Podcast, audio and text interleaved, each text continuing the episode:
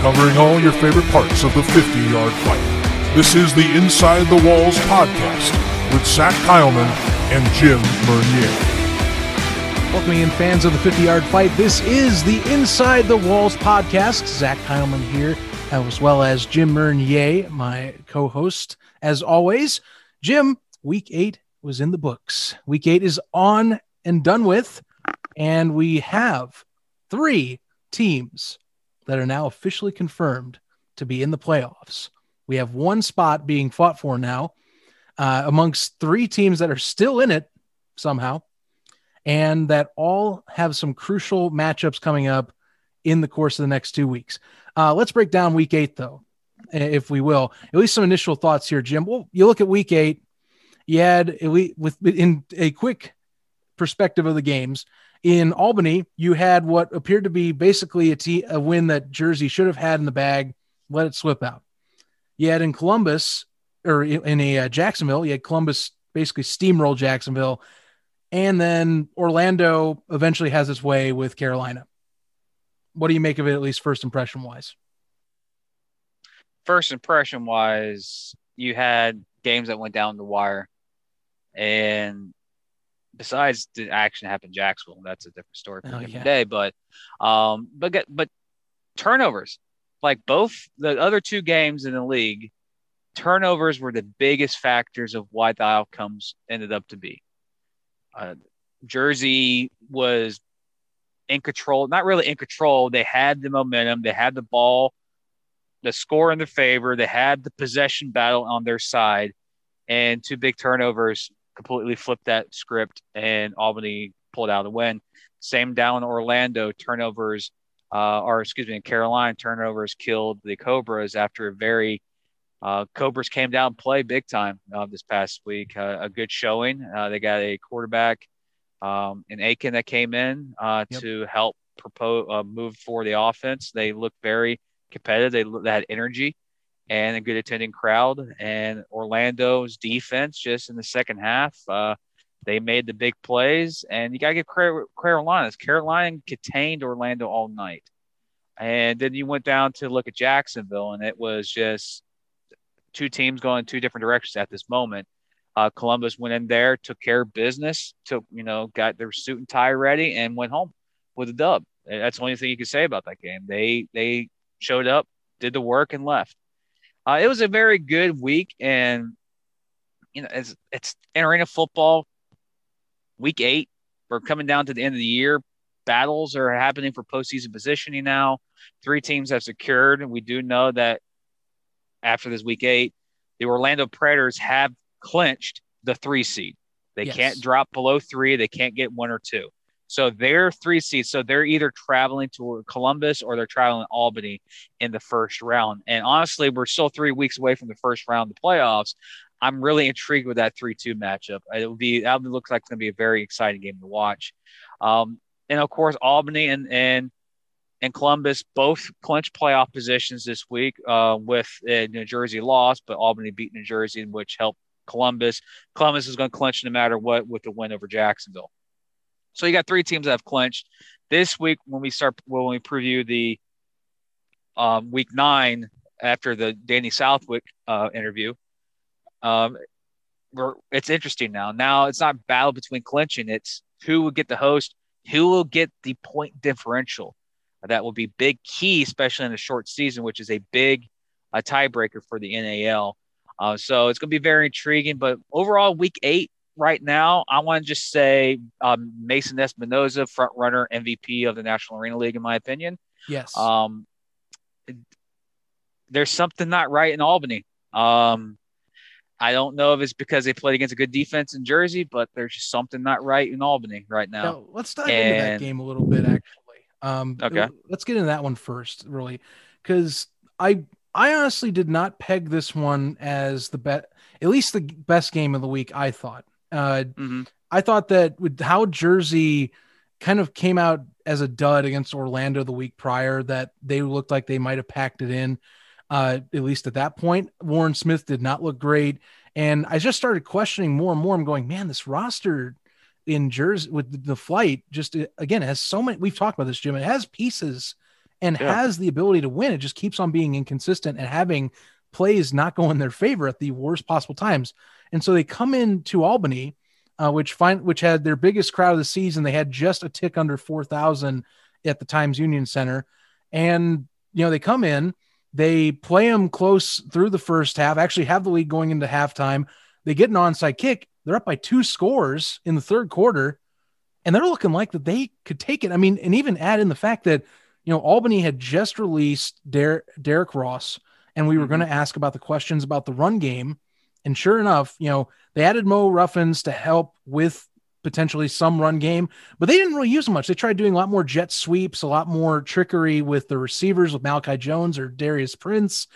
It looked like a different team. Like Ross was an X factor for how for his size and speed, and they looked like they were still adjusting to it all the way till that game finished. Because honestly, I thought the flight gift wrapped them a win in Albany. I, I think the flight should have won this game. They, I mean, they had every opportunity to finish off the mm-hmm. empire here, and turnovers just kept biting them, and eventually it led to them their demise and them losing on a last second touchdown. You know, not yeah. even without even without a kicker, they had they had the momentum in the third quarter, in the majority of the fourth quarter, and really they lost they lost that game off of one inter of, of one bad interception or or fumble or turnover after another in the fourth in the mid fourth quarter alone. I it just yeah, I was surprised. it's just a tale of the season. You know, a team that has talent, but they just can't finish games that they should win. I mean, look again. This ties back to even the Carolina game in Week One. You know, for how bad Carolina's been all year. That's the one win they've had, and you know, Jersey's got to be kicking themselves because they have the point differential tiebreaker. They have the win too if they just beat Carolina for Christ's sake. Yeah, it's honestly that game, the Albany and Jersey game was competitive all the way through. But New Jersey made the plays in the first half that didn't happen at the end. Uh, you got the Hail Mary at the end of half to go yep. up a score. And then in the fourth quarter, you have a bad, a, a bad interception, then a bad a fumble that just completely just flips script. And one thing I noticed about this game, you got to give credit where credit's due. The Albany's defense just for did enough chaos in that backfield that Warren Smith could not stay on his feet and was always flustered and always ran out of the pocket because he he ran out of pocket a couple times in that fourth quarter where once he was out of the pocket, he was either getting sacked or he was fumbling the ball. It just seemed like that. It didn't happen every time, but in the first half, Albany's defense was not getting into it, and he was he was making the you know given the weapons that Warren Smith has with uh, uh Larry Beavers and uh, Laughing House and uh, Dangerfield, they were getting the guys. They were making some great plays, and it was just Albany's offense was just stagnant. They couldn't really once they got into that ten yard line, they couldn't move the ball. So Jersey was capitalizing on that, and then third quarter was basically the same story. It was the same Jersey's defense was just holding Grady down. Like Malachi Jones wasn't getting open. Uh, Darius, uh, uh, Darius Prince wasn't getting open. Um, it was just, honestly, it's just once the turnover happened, I think I want to say around the eight minute mark in the fourth quarter. I, I think it was an interception. I forgot uh, who picked off for Albany, and he returned it all the way down to I think like the five yard line of Jersey. That's when the game flipped, mm-hmm. and and then the next possession was another uh, turnover. It's that game, in my opinion, was very competitive, and it's like what you mentioned. Jersey had the chance to win the game on the road in Albany, and if they would have won, they would have put the pressure on the Jacksonville Sharks this week. That would be so tremendous that it would be almost impossible for Jacksonville to, even if they went out, miss the playoffs because of the point differential. They had the chance, like they did in Carolina week one. They had the chance. And you got to give credit where credit's due. Albany's defense stepped up at the very end and they just flustered, got to Warren Smith and made him make mistakes. And because honestly, I'm going to tell you right now to the Albany fans that are listening, I appreciate the listen. Thank you for the downloads. That offense, uh, that, that wasn't the same Albany offense I saw in Jacksonville a couple weeks ago. No. Or it's there's some it can't just be the loss of Derrick Ross. There's some there's something that's missing there. and I've now seen it back to back weeks. Um, so yeah, it's a tough loss, but New Jersey, but our with interview with Dan Southwick got come on later today, uh, later in this episode, he even mentioned it. There's six teams in the league. All six teams are good. They all play each other so many times. It's just what happens in one or two plays that determines a, a basically it determines a, a fate of a season. Yeah. And this game is a pure example of what he will he'll talk about in the interview. It's amazing. It's it was a good game, great broadcast, good crowd showing. The fans got into it. I love when the stadium is energized and they got into it. I think the fans motivated Albany to get the win, and they got a big win. The, uh, it's a big win for Albany. They clinched a home game, so they're guaranteed a home game, which has been confirmed by their owner that their home game will be on August 7th. Uh, there in the Times Union Center for a NAL playoff game. So it's a good win by Albany, but um, they didn't look right on offense to me, and it's not been back to back weeks. So that'd be something to look at here in the next couple of weeks. Yeah, I'm definitely looking to see what happens, especially week nine coming up, the biggest matchup of the season thus far, with Albany traveling to Columbus to ta- to have a rematch of what was a close contest earlier at the beginning of the season and the two best teams in the NAL fighting. So, you know, that development or at least adjustments on offense are going to be crucial coming up here this week. And it's also against the best defense in the NAL, not only statistically, but honestly, in my opinion, is the best defense in the NAL right now. So, a lot of things to answer for, you know, and especially with, like I said, Ross, I know one player doesn't always make everything, but you just noticed with the run game that Ross not being that kind of like go to handoff running running back really did change how they called plays. So I, I want to see how they develop the offense over another mm-hmm. week of practice. You know, I thought maybe they'd make more. They did use Ruffins for the passing game and a few rushes, but yeah. I almost wonder if they should start using him as the down back more consistently if they can. So we will find out moving well, forward. Also, but, yeah, you also got to miss he's only he was only been on the roster since I think last Tuesday, so he yes, was he, he, was a recent in, signing. He was a recent so signing.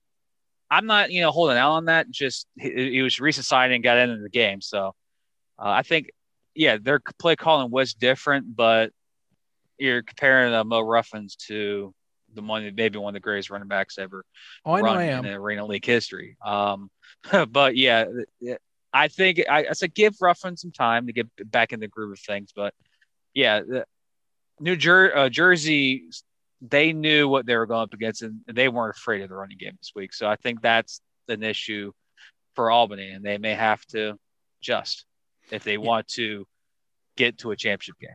They'll find out. And I'll, I'll tell you one thing. Um, depending on really, no matter what happens with the play with the playoff standings after week nine, if the Jersey Flight make it into the playoffs, they're the one that I'm like, it's a wild card t- type of team that I'm not sure what could happen. Again, they've had like just close missed calls. Like, just imagine if they put it together where you know it's like a it is a full beat down game like they had with those two wins in a row earlier mm-hmm. this season. And they do it against these top teams like for example albany you know? That yeah. could be a force you know? It's all close competition yeah. but for for jersey just have not put together. So i'm honestly i'm really intrigued because you talk about jersey. I'm saying that with orlando now if yes. you tell me jersey, jersey sneaks in and orlando's in i won't be surprised if we see a four versus three a national arena league championship game because this league has been so competitive, one through five, one through six, excuse me, that we need more than eight weeks to determine who's the legit team. Um, but still, like Jersey, one or two plays and they're a four and three team, honestly. Yeah. And and you look at the standings, and right now they're outside looking in, and they're not on life support yet. That might happen this weekend if Jacksonville pulls off a victory against Carolina. But yeah, I, honestly, if I was Albany, you don't want to see New Jersey. If you if you get that one seed and Jersey comes back in there as a four seed, and how they played you the last time, it's hard. It's it's like in the NFL. You hear the saying of all coaches, it's very hard to beat the same team three times unless you're the Jacksonville Jaguars playing against the Tennessee Titans in 1999. But it's very hard to beat a same team three times. Um, but yeah, uh, I like that. I think this postseason is going to be chaotic. I don't think, yeah, one through four makes a postseason. I won't be surprised if we see three versus four or four versus two or three versus one. Um, it's that's how competitive this league has been this year. And I won't be surprised if New Jersey is that team or Jacksonville is that team. So um, it's the playoffs for a reason, and we're getting close to it. But yeah, I agree what you're saying mm-hmm. about uh, they're they they'll be a tough out. Whoever's that four seed, if it's Jacksonville or it's Carolina or it's Jersey, they're not just going to roll over to that one seed. It's like, oh, we're just happy that we made it one extra week. It's going to be a battle. Whoever plays them. Yeah, I, I yeah, either one of these. You know, like I said, everyone, all the team the bottom three are still in contention. So, you know, plenty to talk about still. You know, one of those teams that did that is in contention, surprisingly still just how close it is with the bottom half is Carolina. They had their last home game against Orlando, which by the way, Orlando's defense has just sneakily become the set I think the second best unit in the NAL right now. Uh, it's it's kind of snuck up on us. You know, it originally we thought offensively that Orlando we were going to be more talking about at the beginning of the year was going to be Brian Hicks, DJ Myers connecting so often. Now it's you know Patrick O'Brien, DJ Myers, Patrick O'Brien also throwing to like Donovan Raspberry or Prince Shinola. Um, you know, the, their connections have been getting a little bit better. Uh, and I was worried about O'Brien after that 32 to 12 win over the flight. Uh, this contest with with the Cobras, you know, record or not, as you want to name it, you know, O'Brien had a solid contest for for Orlando. Uh, Carolina gave them all they could for at least three quarters, and then, sure enough, as it's been for the last several contests, Orlando's defense stepped up and they took control of that, the game in the second half. I mean, just like uh, with Jersey, a pick six really kind of shifted the momentum to where Orlando could just kind of handle what they needed to and you know have enough of a cushion to coast to the end of the uh, finish line, if you will. Yeah, and get this is honestly, I have to say, Carolina has played some good football over the last six quarters. They have. I don't know what that happened happened in this halftime against Jackson the last week, but they've came out and they've reversed course and they punched Orlando in the mouth early. Orlando came back and it was back and forth. Orlando did have an easy win. This was a battle all the way to the very end. And and literally came down to an onside kick that didn't go once one way and and it was a very good battle all the way to the end. Um, that defense of Orlando, yes, play very well. They did what an arena defense does. If you hold your opponent to 40 points, you're most likely going to win that game because you're hopefully in your offense scored around the 50s. Sure. Um, that's just the classical arena game. If you hold an opponent under 40 points or less, you're going to you're going to win. Uh, just ask the Jacksonville Sharks. Um, because they scored 35 and lost big.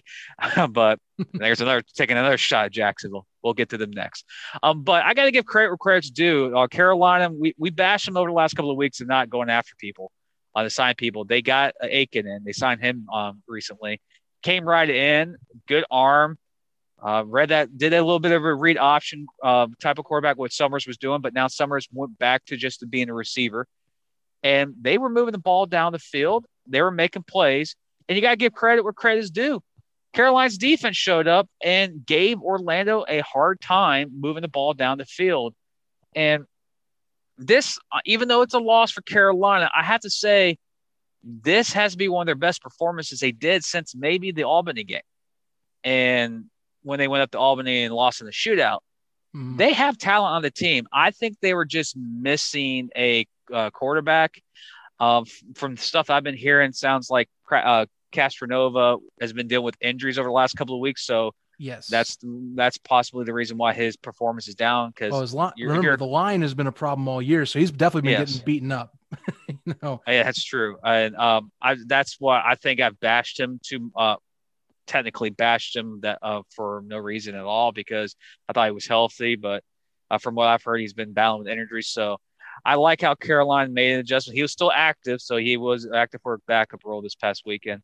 Um, but I was glad they got uh, Aiken in it, and they kind of came out last six, uh, last six, almost said months, last six uh, quarters. They have been a very impressive team, and they're going to come to Jacksonville with a little, little, uh, you know, beef in their step. And uh, Jacksonville better look at this game coming up as not as an easy win because I think Carolina they know what's on the line. They're out of the three teams that are still bound for the last spot. They they have the lowest chance of making it, but they're still alive. So I think the win over even though even though even though they lost Orlando, um, it's a difference. Three weeks. This team is a completely different team than it was three weeks ago. Yeah, and that's a good sign for Carolina, especially you get Orlando again at the end of the year, but you go to Jacksonville next, and you have a chance to finish out strong. If you make the playoffs, you make the playoffs. If if you miss, you can always spoil someone's season. Uh, so that's going to be something to look forward to. And I, I just want to say to uh, to the Cobra fans and the Cobra Nation, um, nice showing, nice crowd. Chuck Cam did again. A lot of people drinking a lot of sugary drinks, making money. Um, but it was a good game. And even though O'Brien didn't play his best, he did enough. But again, this was a game like we saw in Albany. Turnovers at the wrong time flipped the script of the game. Carolina looked like they were going to win this game, and just bam, a turnover happened wrong. I think they had to pick six. I want to say, yeah, at the end of the third the quarter, third, uh, Kasim yeah, Forbes, you know, yeah, a pick six that turned the whole situation. So Carolina was on the comeback, but they held Orlando, and they got back in the game in the fourth quarter, but they just ran out of time. But it was a good, a good effort for Carolina, and I think they have a very good chance of coming to Jacksonville and getting a W. That that even though it's a loss, they got they got some swag back into them. Um, yeah. But yeah, it was a good game in my opinion.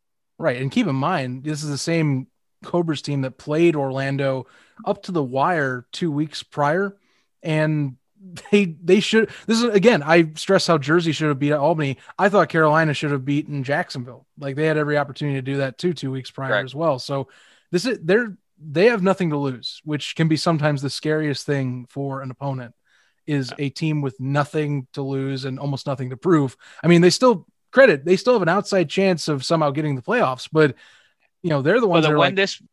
I was gonna say, but the win this week spoils Jacksonville's playoff hopes. Even yeah. though it won't eliminate Jacksonville, it puts Jacksonville behind the eight ball where they need a miracle from their jersey to happen.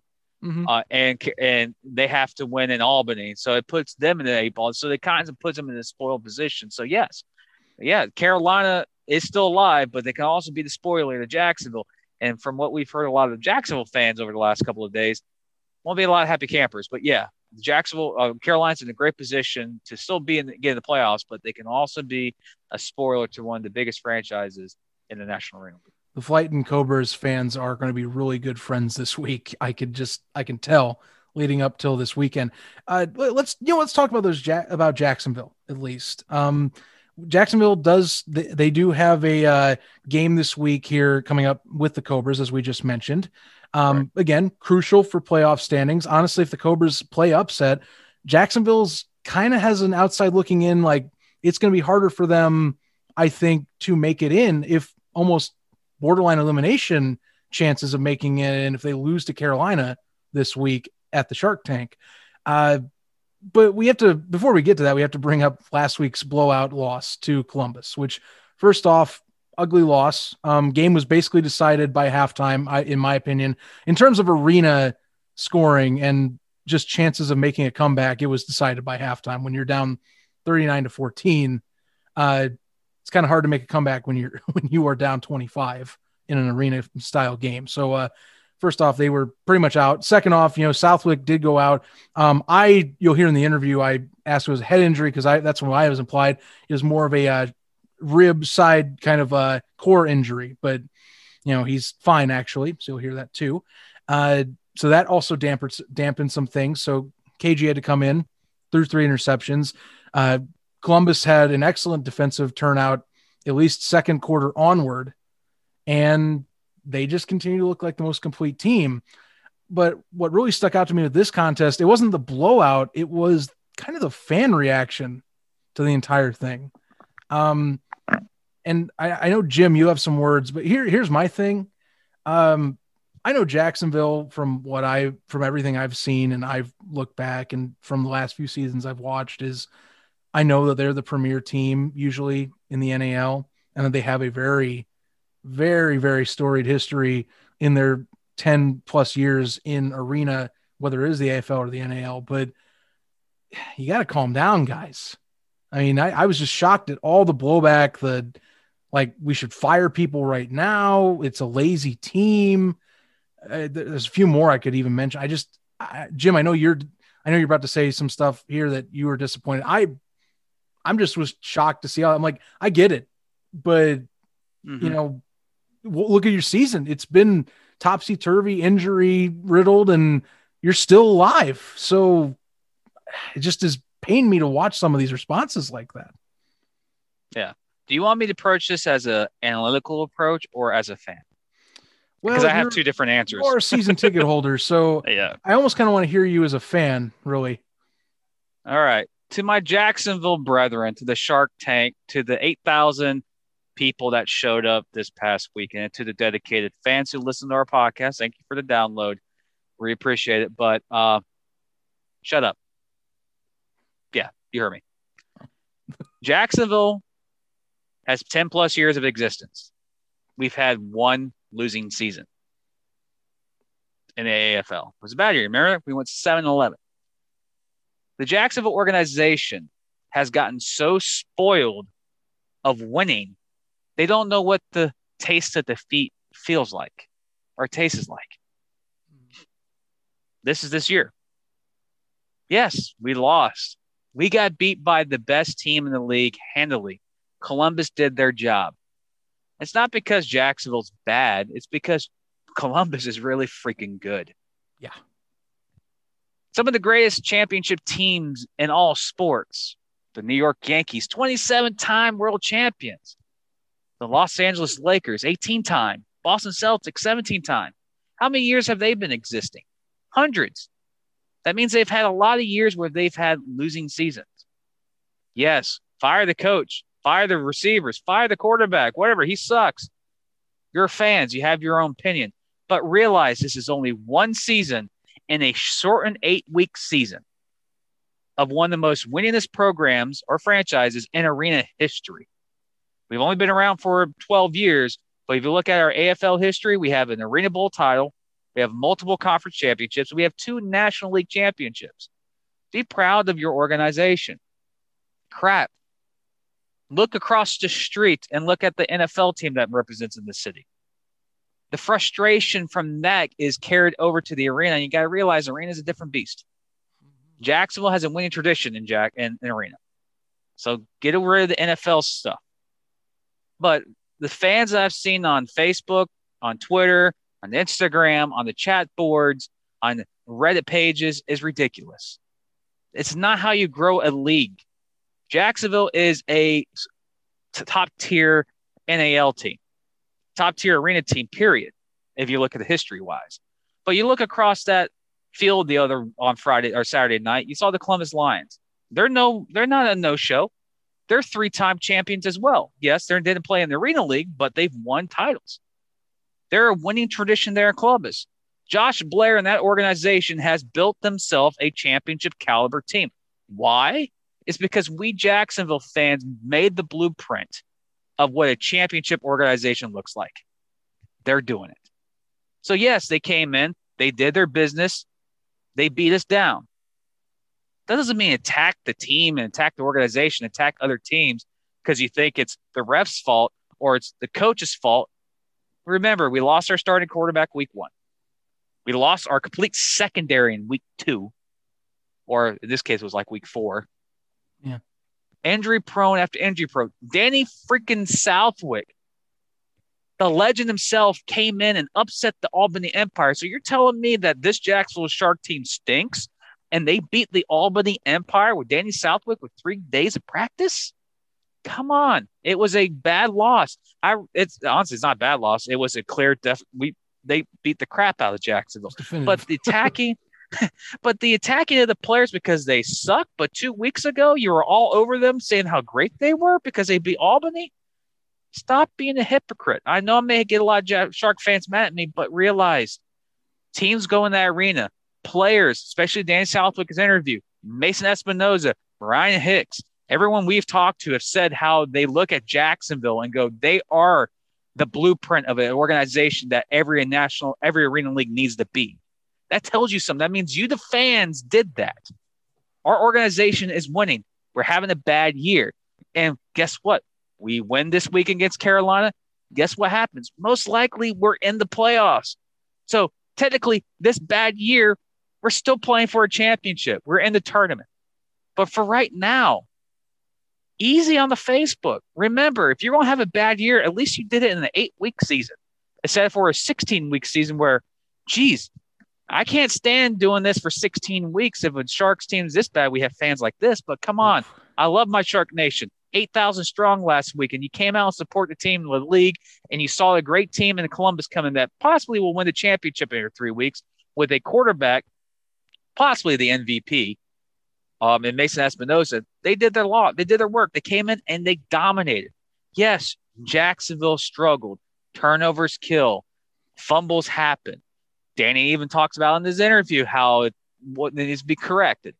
But still, it's the passion that we are here in Jacksonville winning championships. Almost ego. But remember, get off your high horse. It's a bad year.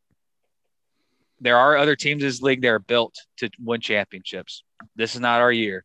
Two years ago it was, and then 2017 it was. and 2012 it was. This year's not our year. Let the other teams have some fun. If not, let's see if we can go after again this year. But you know what? That team that came down from Columbus this Saturday, yeah, we're not beating them again, even if it's in Columbus. I'm sorry. But you got to realize there are other teams in this league that are built to win championships. Right now, as of today, Jacksonville's not a championship caliber team, but that doesn't mean this team can't win anything because you get into playoffs, anything can happen. So get off your high horses, Shark fans. It's a down year. The season's not over. But please do not attack the league, the players, the coaches, and the organizations that help put this league together because without you, the fans, there won't be no NAL. Uh, all, all I'll say to that too is, you know, your buddy Steve Keirn and that organ and that ownership, they'll, it's not like they're going to go off into the off season and key and just be oh. okay with the results. I mean, come on, come on for, for the history as well of the Jacksonville sharks. They're going the sharks won't be down long. No. Yeah. I mean, next year Jacksonville would be back in this conversation, the playoffs, possibly in the same position where Columbus is right now, where Albany is. Mm-hmm. Jacksonville has that history of like, yeah, we had a bad, like we had a bad year in 2015. We won 7-11. The next mm-hmm. year we made the Arena Bowl and lost to San Jose. So that just tells you how how big a team can jump back. I just what you saw on Facebook and Twitter and Instagram and on the on message boards last this past weekend. It was like really really serious. Yeah. And I don't want that to be the representation of Shark fans who go to the game, have fun, love the game, and know, hey, well, we lost tonight. Let tip the cap, congratulate the other team. Let's come out there next week and try and get another win. But calling for people's jobs for a season that's this year alone, eight week season, only like yeah. two weeks of training camp. Come on, it's that's like kind of ridiculous. And all the injuries that happen. Um, yeah, it's it's a bad year for a lot of teams, and for Jacksonville, it's it's unfamiliar territory, but there's still a possibility of this team doing something. And you just need to find that spark at the right time. They have the players they can do that. I just don't like how we have fans all over these message boards, like calling how we lost to the Columbus. How dare we lose to the Columbus Lions? Yeah, we lost to the best team in the league. Usually that happens. You lose to the best team in the league. It's like touche. You got the W this year. We'll see you next year. Yeah, but come on, the, the, the actions we saw on the Facebook, honestly, for a league that's a, a National Arena League, doesn't need to be. We need to grow this game together. We need to support each other.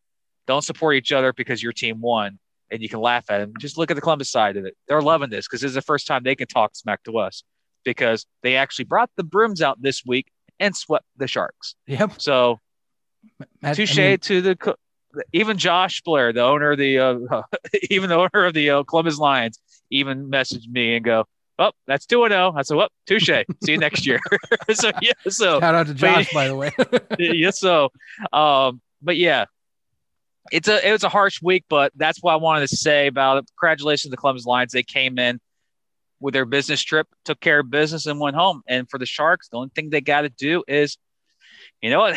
Get back to the film room, get it back in the practice field, and get ready for next uh this week's game against Carolina, and get that Columbus loss out of your head because your season's not over, and you still have a chance to make the playoffs and maybe catch a spark and make a run. And we'll talk about that potential trap game there with the Cobras coming to the Shark Tank. Also talk about the well, what I think is definitely the matchup of the week, matchup of the season as well. After we talked to our special guest this week, if you've been listening and if you've heard as we're talking here, uh, we had Danny Southwick Jacksonville Sharks starting quarterback on for this week's interview.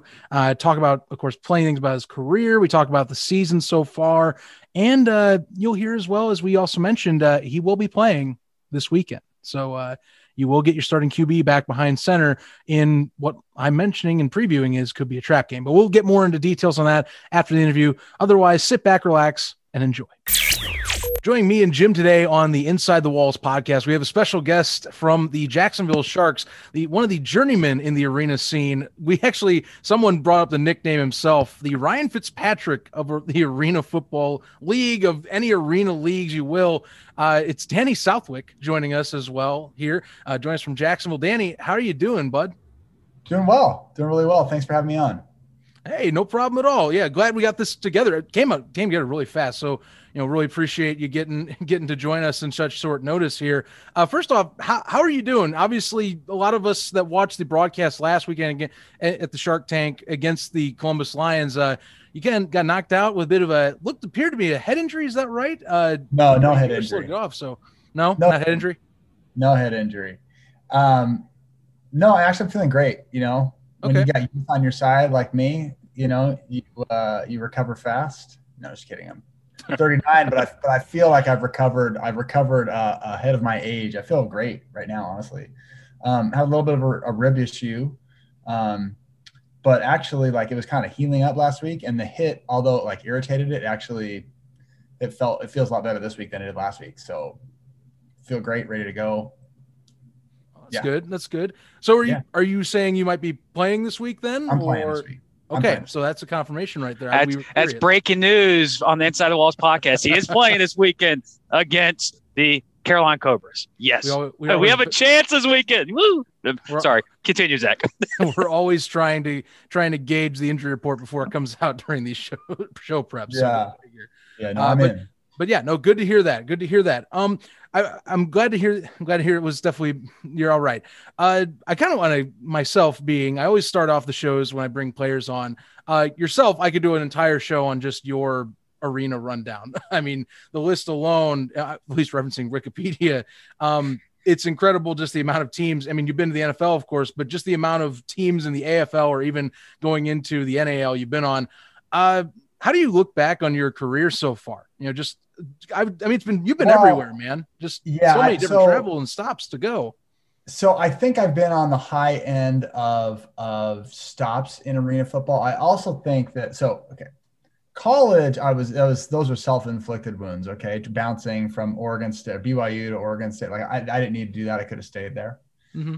Um, maybe those were like you know you know God's way of preparing me for my my arena football career because um, well you know while it's not ideal um, arena football unfortunately you know last 10 years in the AFL it's like there's a lot of coach turnover a lot of quarterback turnover. Even you look at guys like you know Tommy Grady or Erik Meyer or guys that have played a while you know um, there've been a lot of teams, and yeah. and you know you have your Aaron Garcia, one of the best ever. He's on a lot of different teams, and that's because teams are folding, coaches are changing. Um, there hasn't been a lot of stability, which is what we're trying to build. You know, hopefully in the NAL moving forward. Um, you know, it'd be great if every situation was. I'm going to throw some old names out there, but was like a you know Mark Grieb with the San Jose SaberCats or a Sherdrick Bonner with the the Rattlers. Um, right. But that hasn't been that hasn't been the era um, that, that we've been in. And I think Dan Raudabaugh was in Philly for a long time. Mm-hmm. Um, Tommy Grady has he's even had four or five moves. Um, and then and then I think one of the things with me um, is uh, I've I've I haven't ever been one of those teams that's like a like a like a you know it's one of the one of the premier. I haven't really been on a lot of premier. I've been backups on a couple, but never been the starter on a premier team in a league. I see and when that happens, you know, you got you got teams are struggling for fans or teams, you know, coaches getting fired and those sorts of things. And it's tough. It's it's, it's tough. And um, and so it's part of the nature of it. And then I think when you look at like the the the whatever at 25, however many teams it's been, I mean, there's a lot going on there. But but part of that is just I'm I'm still playing now after you know I started first year 2008.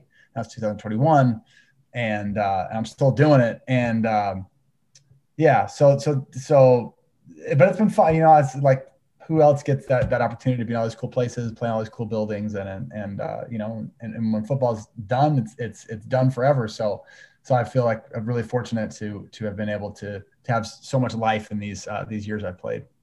Yeah, I mean, I I'm just I'd be amazed to go. I, there's plenty of some of these cities I still haven't visited in my life that I that I need to go and make a visit to. One of them actually being Jacksonville. Funny enough, you know, I do want to go check out the Shark Tank as myself. Uh, you know, I need. There. I'm. I mean, Jim tells me all the time. So, you know, him being the season ticket holder, he can he can give me any of the any of the scoop and uh, you know how the feel is. So I I myself I can't wait. And on that point, you know, I compared to Jim, I am still newer into the sport. I've only been to three games total in my lifetime, just to being honest for those out there. But I love the sport and I love covering it. Uh, do you have, at least in this rundown of teams you've been on, you know, one that, you know, maybe not, maybe if it is Jacksonville, it's Jacksonville, but one that you go back, you just like, you love the city you were in or just the experience that it sticks yeah. in your mind first? I mean, I've been in a, I've been in a few of them. Um, I, I, Jacksonville is a special city. I'll talk about that in a second. The first place, you know, my first place in the AFL was in Tampa, which is a great, obviously a lot of history there. The the Storm. Um, the first place I really learned, but I played just part of the season there. Was rookie and it was it was terrible. but the uh, but uh, the next year I was lucky to learn under Mark Grieb, who I was brought up a second ago, and he's one of the all-time greatest, I think, greatest, you know, in, in AFL history. Right, and right. Um, and I was able to really learn the game. And, and man, it's like there's so many, a lot of my best friends in life, um, Mark, um, Nick Pertwee, you know, um, Ben, James, like there's, there's so many guys that I was, uh, you know, made great friends with on, in that organization. So I, I love that. And they have great, they have great fans and it's tough to have great fans in, in the Bay area. Cause you got the, San Jose Sharks and the the uh, the Giants and the, the the A's and the Raiders and the, well they used to have the Raiders and the and the Niners and and San Jose carved out its own own good fan base. Um, let's fast forward. You know, we could we'd be on the whole call talking about each different city and, and sure, most sure. cities I've been to have been have been um, have had each their own their own you know positive things. Some of some of them more than others. But Jacksonville really is. I've told my uh, family when I got here, like this is a different kind of place um, I knew it like I think the second or third day here, I was in an Uber drive Uber car, and the, the, guy was asking me what I was doing here, and I and I never really talked about. It. So oh, I'm here at work. Well, what are you doing? Uh, you know, I'm playing football or, and um, well, well, for who the Sharks is like, oh, the Sharks. Well, you know, I was there when you know Aaron Garcia was there. I remember seeing the first game, and he's calling players that I can't even uh, remember, and um, and and they really love the team here and the environment. So we were down about like 35 out. we were getting we were it was not a good game for us last week. Um, but in the fourth quarter, you know, I'm hearing the crowd defense. You know, I was like, this is this is these are true fans, and so Jacksonville is really special um, in in that way. Maybe maybe the most dedicated fan group I've seen in all of my I mean, I've been in Orlando, I've been all over the place. Right. Jacksonville is a special. I think it's maybe like the right size of arena, right side. The other places, Spoke, Spokane also has extraordinarily dedicated fans that um, I've heard. But uh, but I've been I've been here more than I was. I think I I flew in for a game. And by the way, that's another reason I have a long uh, list is because like often I've been on teams where like I fly in as a favor. Hey, you know, because people know I've been so many places. I know every offense. It's like, hey, can you come in and be a backup for us this game, whatever? Spokane was one of the. Actually, I ended up starting, but Spokane was one of those teams. But I spent more time in Jacksonville, and I really, um, this is, I really enjoy it here. It's a great organization, great. It's like a world class um, arena arena team. I'm looking forward. I'm definitely making the trip here. If not the end of the season, definitely next year when the schedule schedule at least expands back to normal, and you're going to see at least more confidence. Uh, I mean, it's not like you aren't seeing a, a no confidence in the fans coming out there. There's eight thousand last week in a losing effort. You know, you know, in Sorry, Shark guys. Tank themselves. Come back. Yeah. They'll come back. you like you're telling you the loyal. You know, I want that experience, and I got one chance in person, Columbus in 2019 I I was to, I was at a game where it was nine thousand two hundred. It was against the Albany Empire. I believe the last home game of the season that se- that year.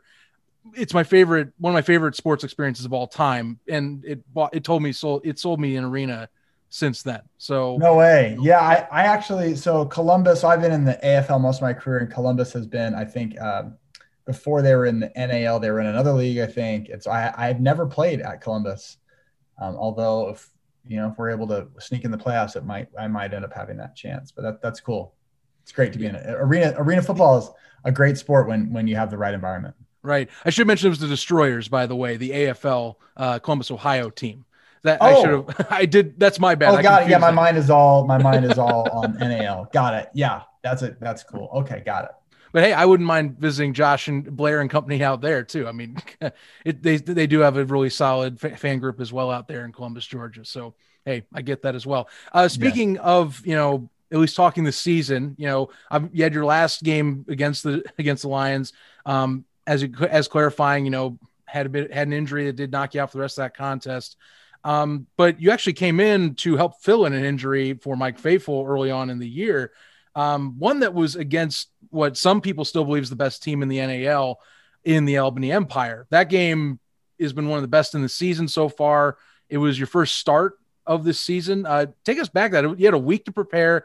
You know, you just mentioned how you know you know many of the systems, so it does help that you get to kind of be a plug and play. I mean, that was yeah. an incredible game in its own right, just from this year so far. Oh, thanks.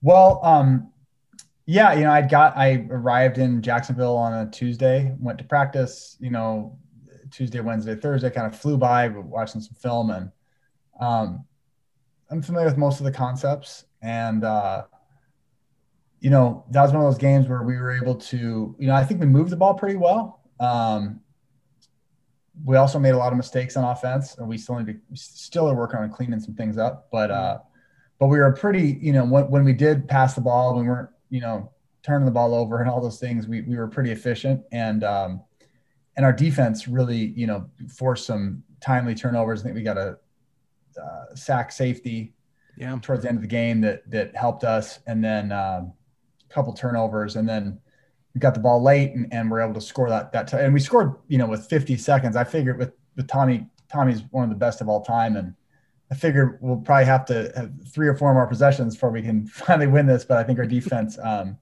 sealed it. And uh, my first taste in jacksonville and just the just the just the kind of pandemonium that happens here in in uh, in the arena. And and uh, yeah it was, it was one of my more my more fun uh, memories as a, as a as a player. I'll let I'll let the uh, resident Jacksonville fan take over from this point on, uh, because we got, there's plenty on the season, and now that you're, especially since you're playing this week, uh, plenty of questions going to be coming up on how the season ends for you guys. Sure. sure.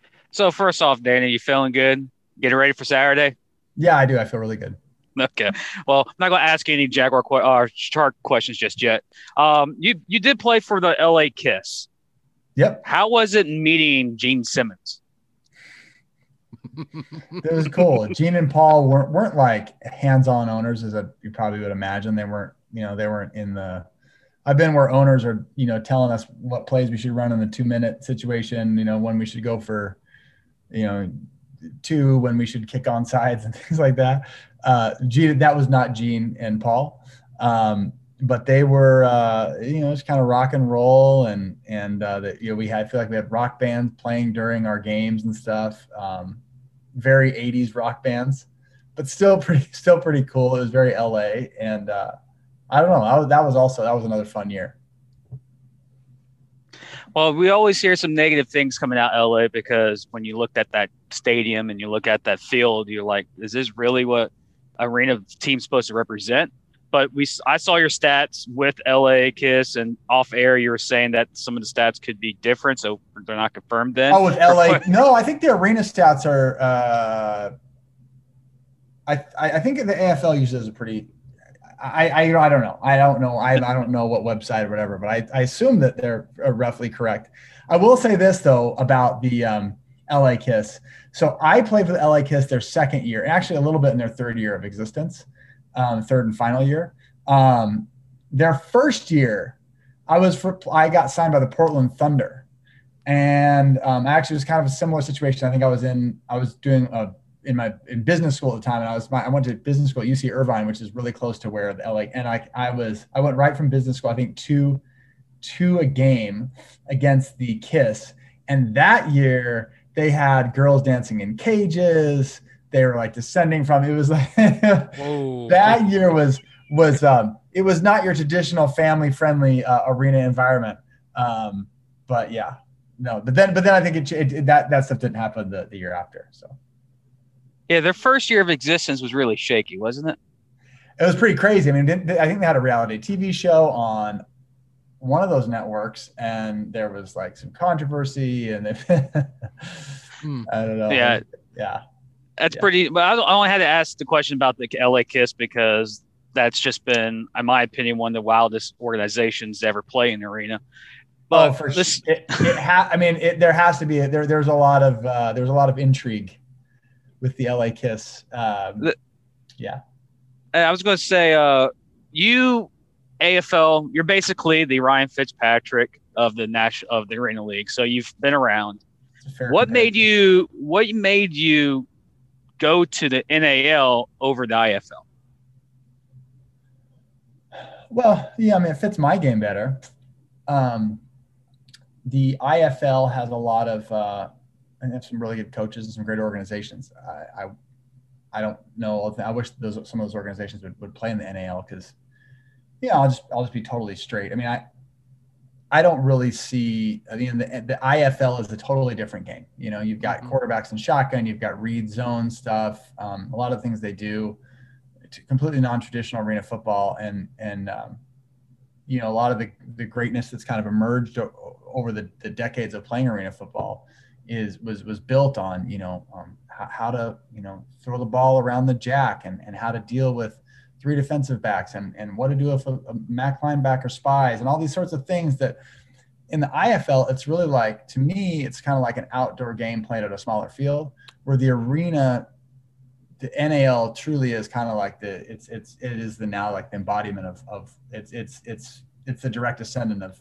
you know, those, those original um, AFL rules. And, and so that's why I'm in the NAL um, on top of that, yeah, I mean, I'm sure like I did have a, an IFL team and, you know, maybe could have had more, you know, reach out to me, but I would have been probably rotating with some guy that would have been running it in the red zone. And that's sort of, that's, that's not the, that's not what I want to play. I love, I love the arena game. I think in many ways, um, well, you know, there's more points scored. Um, and, and, uh, and, and another thing about the arena game is, um, it gives you a, a sense of like the old school West coast offense in ways that, um, you know you don't even see on the outdoor game in some sense where you know you got a quarterback under center you're getting rid of the ball quick um, things are on time you know there's efficiency. So it's a you know pat o'hara i remember when i was first trying out for arena he's he's i think he's a quarterback coach with the titans or something now but he played arena and he remember him describing it's like when i was very first trying i was described arena football as a beautiful game and now you know 13 years later i, I can i agree it's it is a beautiful game. And um, and uh, yeah, it's the only game I would want to play. I, I just hope that um, this particular brand of football, the way that the way that we do it, that we can we can grow. Because I will give the IFL its credit. I mean, they've got they got some good players, and they, they especially have great organizations. And they have some great coaches there, so that they're obviously doing some some things right. Um, but I think the NAL has uh, got some great organizations too, and, and I'd like to see us you know continue to grow. Yeah, well, he answered my sec my next question. So we for people I don't know, you are the stepson of the late Larry King. Yeah. What um he's a big mega star when he was in his heyday. Any big type of superstars, actors, actresses have you met that may, you know, blowed people away that Danny Southwick actually I mean, I mean, dudes? honestly, this sounds terrible, but I mean, ask me who I haven't met is probably a better question. Like, I mean, we've I've met a lot of I've met a lot of people, not not by any virtue of like myself, like just by virtue of being around Larry, you know, it's like, oh, there's Al Pacino, you know, there's Michael Jordan, there's, you know, oh, Bill Clinton High, you know, it's like Larry just lived in a different kind of world that um, he's like a magic portal that just kind of, you, you know, like you're in a movie almost. And, mm-hmm. uh, and, and, um, and that was cool, you know, and even to the end of his, his life, he still, you know, stayed in great touch with a lot of, you know, influential people um, but the thing I'll you know miss about Larry was was uh, how much he cared about you know. See, obviously he has so many great you know qualities, great interviewer, and um, you know, got a great sense of humor and and those things. But he really um, he's somebody that really supported the dreams of, of people around him, and he was uh, always supportive of, of me when I was in high school football. He, you know, he would, he was the PA announcer at my high school football games, believe it or not. Um, You're kidding. It was like at the height That'd of his awesome. fame.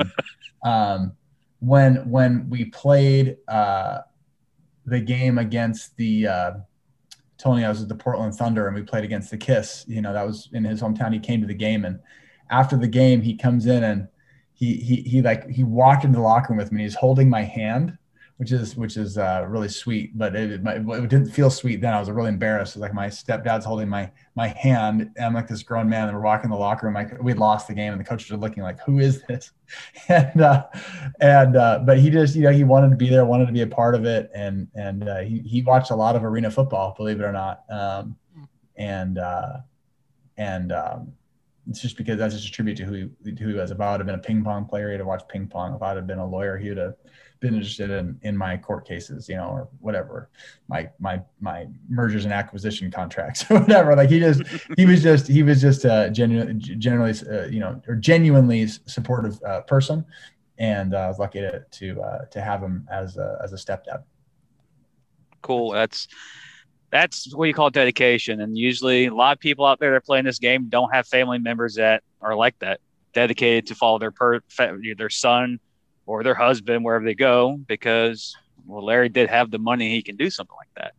Uh, I've also, had a lot of I've had a lot of support. For the first the first in that seat is my wife, mm-hmm. uh, who has been with me through all of this. Tilly has has uh, supported me through, and and and most arena players will play a long time. Um, if you're going to play a long time, and if you're in a relationship, you have a very supportive better half. And uh, and now my kids, you know, I've got three kids, and um, they didn't have to they they could have stomped their foot and not let their dad um, do what he loved, but but uh, they've been supportive of me. So i am very lucky to have uh, supportive people in, in, in my corner for sure. That's awesome.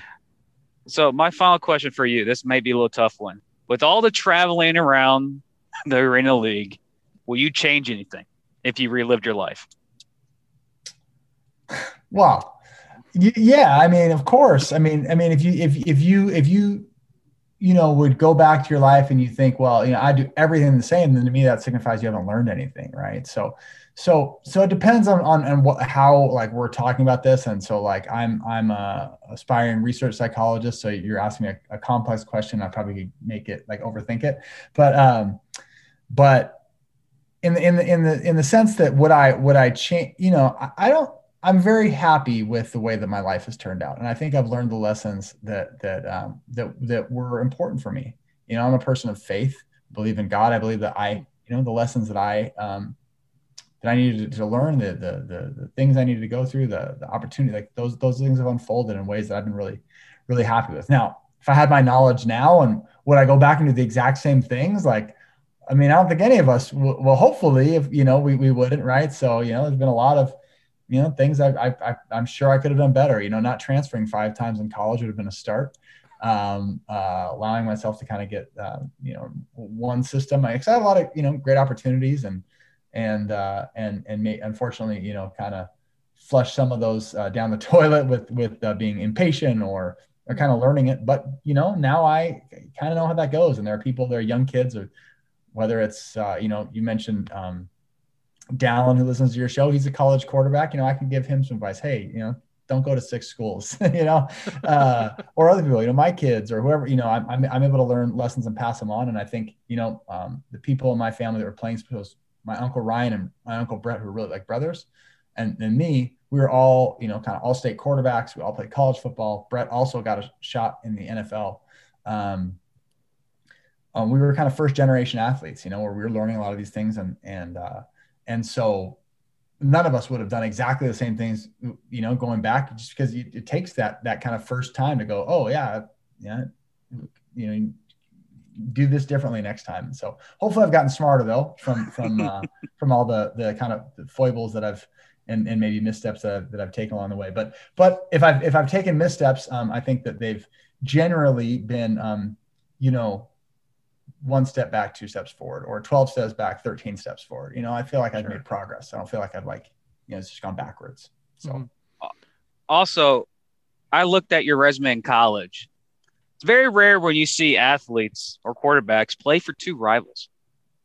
BYU, BYU and Utah. And Utah. Yeah. Uh, the Holy War, as they call it in Utah. I don't think they the call it now, but used to they used to be called that. Yeah. Um, that's like down here people, a quarterback going to Florida State, then transferring to Florida, then transferring to Miami. You don't see that. Um, yeah.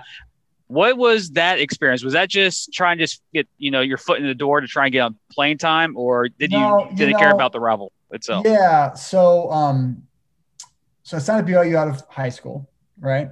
Went on a two year mission for my church. Went home. Um, there was kind of a my uncle Brett had been the starting quarterback at BYU. Things didn't quite go well. It was kind of a kind of a weird vibe there at the time to be like Brett's nephew and and and really like his brother, and then going there after.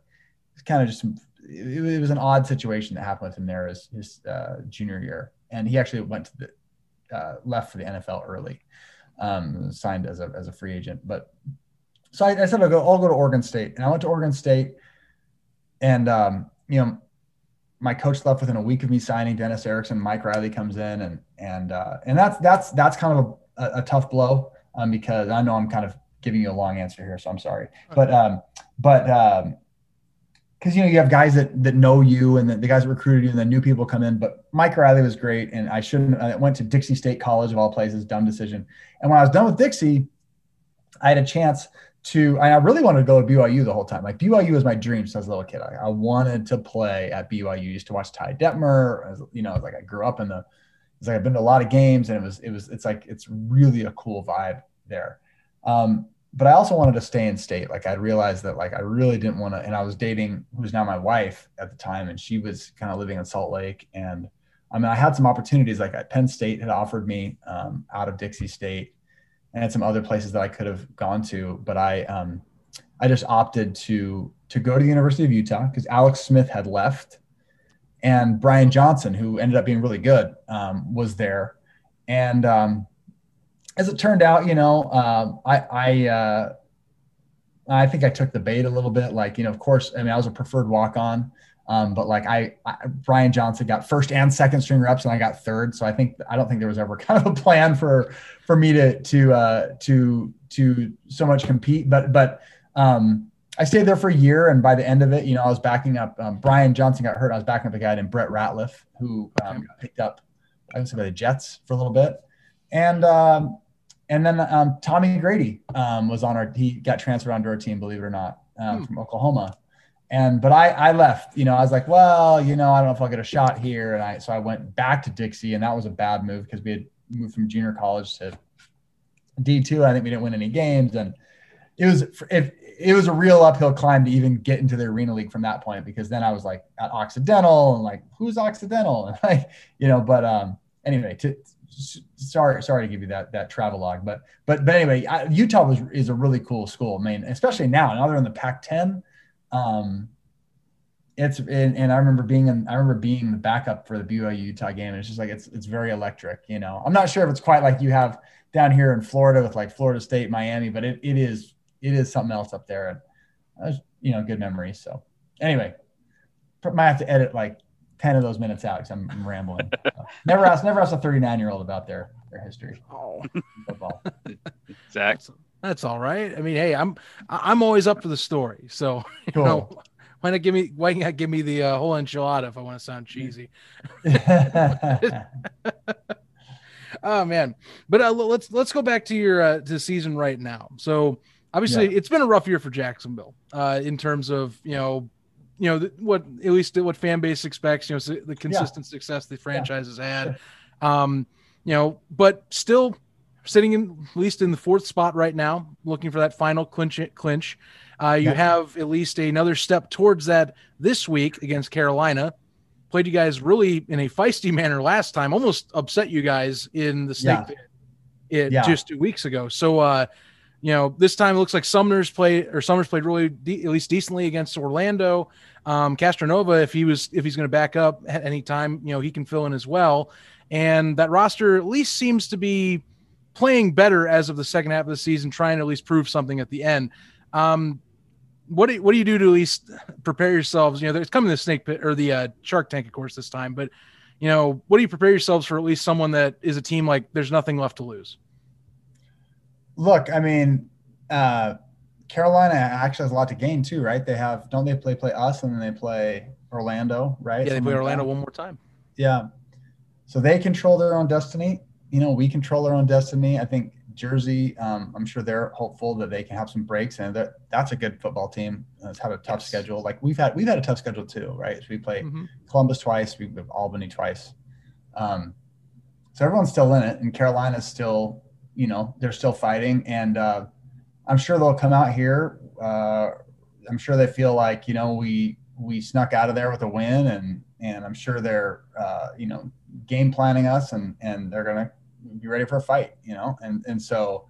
Um, our outlook is to to go out there and to to try to execute and do the do the do the basic things that allow us to play good football which which you know we've been we have you're right we've been hit and miss um, you know unfortunately and, and that's the thing is we, we do have a we do have a good football team here in jacksonville. So I think since I've been here, we've been you know two and two, which is you know that's not good enough here. And before that, we had lost a couple of games, and and it's not like you know if you look at kind of the the course of the game, even last week against Columbus, where we got beat by I don't know 100 points, it was like you know kind of move the ball up and down the field, but make a bonehead play like a fumble or a snap or uh, something was gonna was gonna happen wrong, and and um, that's kind of thing that we have to eliminate. You know, so like we have the we have the players here to be effective. Um, but no amount of you know skill or ability is going to overcome you know eight turnovers or whatever we have. So we, we have to do a good job um, doing the doing the fundamentals to, to be ready for for a tough team. Here here's another thing about arena football that's changed. Arena football when I started was like 19 teams in the AFL. Mm-hmm. Now there's six. When you have a league of six teams, there is not a ton of difference between the first and the sixth. So, uh, so a few years ago in the AFL, um, the Valor won the championship. Their record was like four and eight that's, or something. That's right. Bad record. It was like, well, how does that happen? It's a terrible league. Well, you know, think about any other league. If you were to take the NBA and you were to have, you know, the four best teams, the Bucks, the Suns, the Lakers, the Clippers, or the Jazz, right? Like yeah, if they all played each other, somebody's going to have a crappy record, but it wouldn't be too shocking if they'd win. And that's how it is now. Like Carolina, I'm sure still feel like they have a chance to win it all. You know, everybody. I mean, despite despite everything that everyone's been through, it just takes a little bit of a run. So um, this is this is this is going to be a tough game. Every game's a tough game in this league, and we have to be ready to play our best football to win.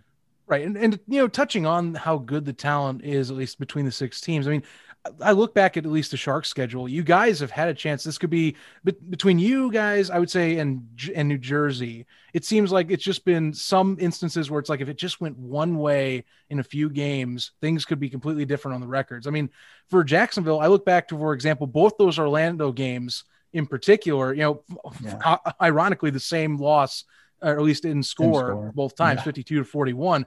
But you know, at least you look back, for example the last game against Orlando in the in the jungle in the Amway Center. You know, miscues. Uh, you know, one of the best kickers in the league misses a chip shot right at the goal line, or you know, you have just one interception goes the wrong way at the wrong time for yourself. You know, yeah. in a game where it's one possession and it's back and forth. You know, yeah, just things yeah. like that. You know, it just seems like sometimes seasons go like that. Um, and it's uh for fans, we've noticed at least this week, uh, on one of the main groups that we are on, um, frustrations do you know, as you're talking for how good the the organization has been, they have tended to a little be a little almost overblown in my eyes. Um, you have a message to some Sharks fans, you know, maybe just for like how the year's gone, maybe like, hey guys, you know, here, we're still in it, right? you know, or just something to give. Look, I, I get the frustration. You know, they want to win, and they have every right to expect in this city, you know, a winning team. Um, I think you know, what I would say is, um, you know, this thing's not over. You know, mm-hmm. that, that, this, you like you said, a couple of games could have went a, a, different way here or there. Um, that we can't do anything about that now, but um, depending on how we play in the next two weeks, um, we get a new season, and it's a two week season, and and um, you know we have we have the players to do it we have the players to do it. We we uh, have the have the coach. We have the system. We have the organization to do it. We just just got it.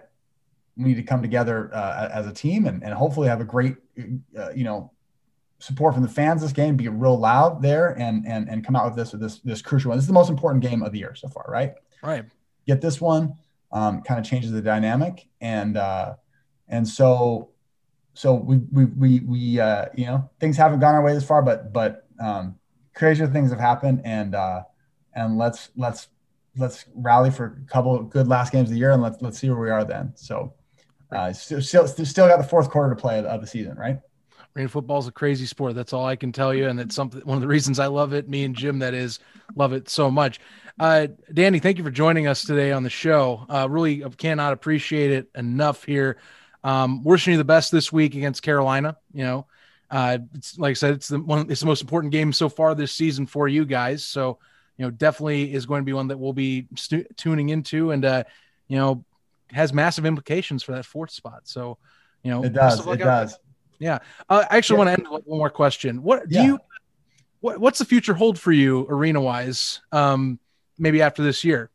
Yeah, I mean, I'm I'm um, not uh, announcing any kind of retirement or anything like that. You know, like as long as I can, as long as I can do it, as long as you know it's it's right opportunity for my family. Um, you know, I'll probably I'll probably play as long as my body feels right. I don't feel like I'm slowing down. So, um, so we'll we'll see. To be continued. I think you know the the league's gonna you know continue to grow and um, you know we'll see. But but uh, but that's that's for a later chapter and uh, and and right now it's all all eyes on Carolina. Well, we wish you the best this week. Thank you very much for joining us, Danny. Um, and well, go Sharks. yeah, thanks, fellas. Appreciate it. Anytime. Special thanks once again to Danny Southwick for joining the show. Really love getting to talk to him. And Jim, plenty plenty of great questions there for him as well. You know, just kind of talking about his life in general and uh, all the different ventures he's had in arena. You know, it, again, just the go to his Wikipedia page if you're listening, folks. Like if you have not been to it, the list is endless. He's been everywhere. I mean, yeah. 08 till now, he's been everywhere. You know, starts in Louisville, goes to Portland, goes to LA, stops in Spokane, goes to San Antonio, plays for the Talons, and he will stay in the Oakland Raiders now who's Las Vegas, but it was Oakland Low Raiders there. But yeah, uh, he is the uh, Ryan Fitzpatrick of the Arena League. I love that. And it's and of course he's pursuing education, pursuing to become a doctor uh, degree. Uh, for, so the guy is everywhere, and the reason why he's been on a lot of teams is because he knows a lot of playbooks and he can be insert, place, and go. And he kind of did that here in Jacksonville, and he got the first win when he first got here. So it's been two and two as a quarterback, but still, uh, I again, Zach, me and you are same. We we thank these guys coming on. I know we've showed a lot of love to quarterbacks so far on our program. Yes. Um, but we do possibly have a coach next week. Oh, Don't it's, know if it's, it's, definitely right now. Uh, so it should be definitely, but uh, okay. we'll get an update. You know. Uh, so we'll possibly get into coaching. Um, I've reached out to a couple wide receivers. I'm just waiting to see. Uh, so we're going to get to a position. We're not going to be just a quarterback podcast. Uh, but again, Danny freaking Southwick, a legend of the game, mm-hmm. um, mm-hmm. came onto the podcast. And I want to say thank you. He's busy. He has a family. His family, they support him. We support the league. The guy came here, and win games, and crap, dude's been everywhere.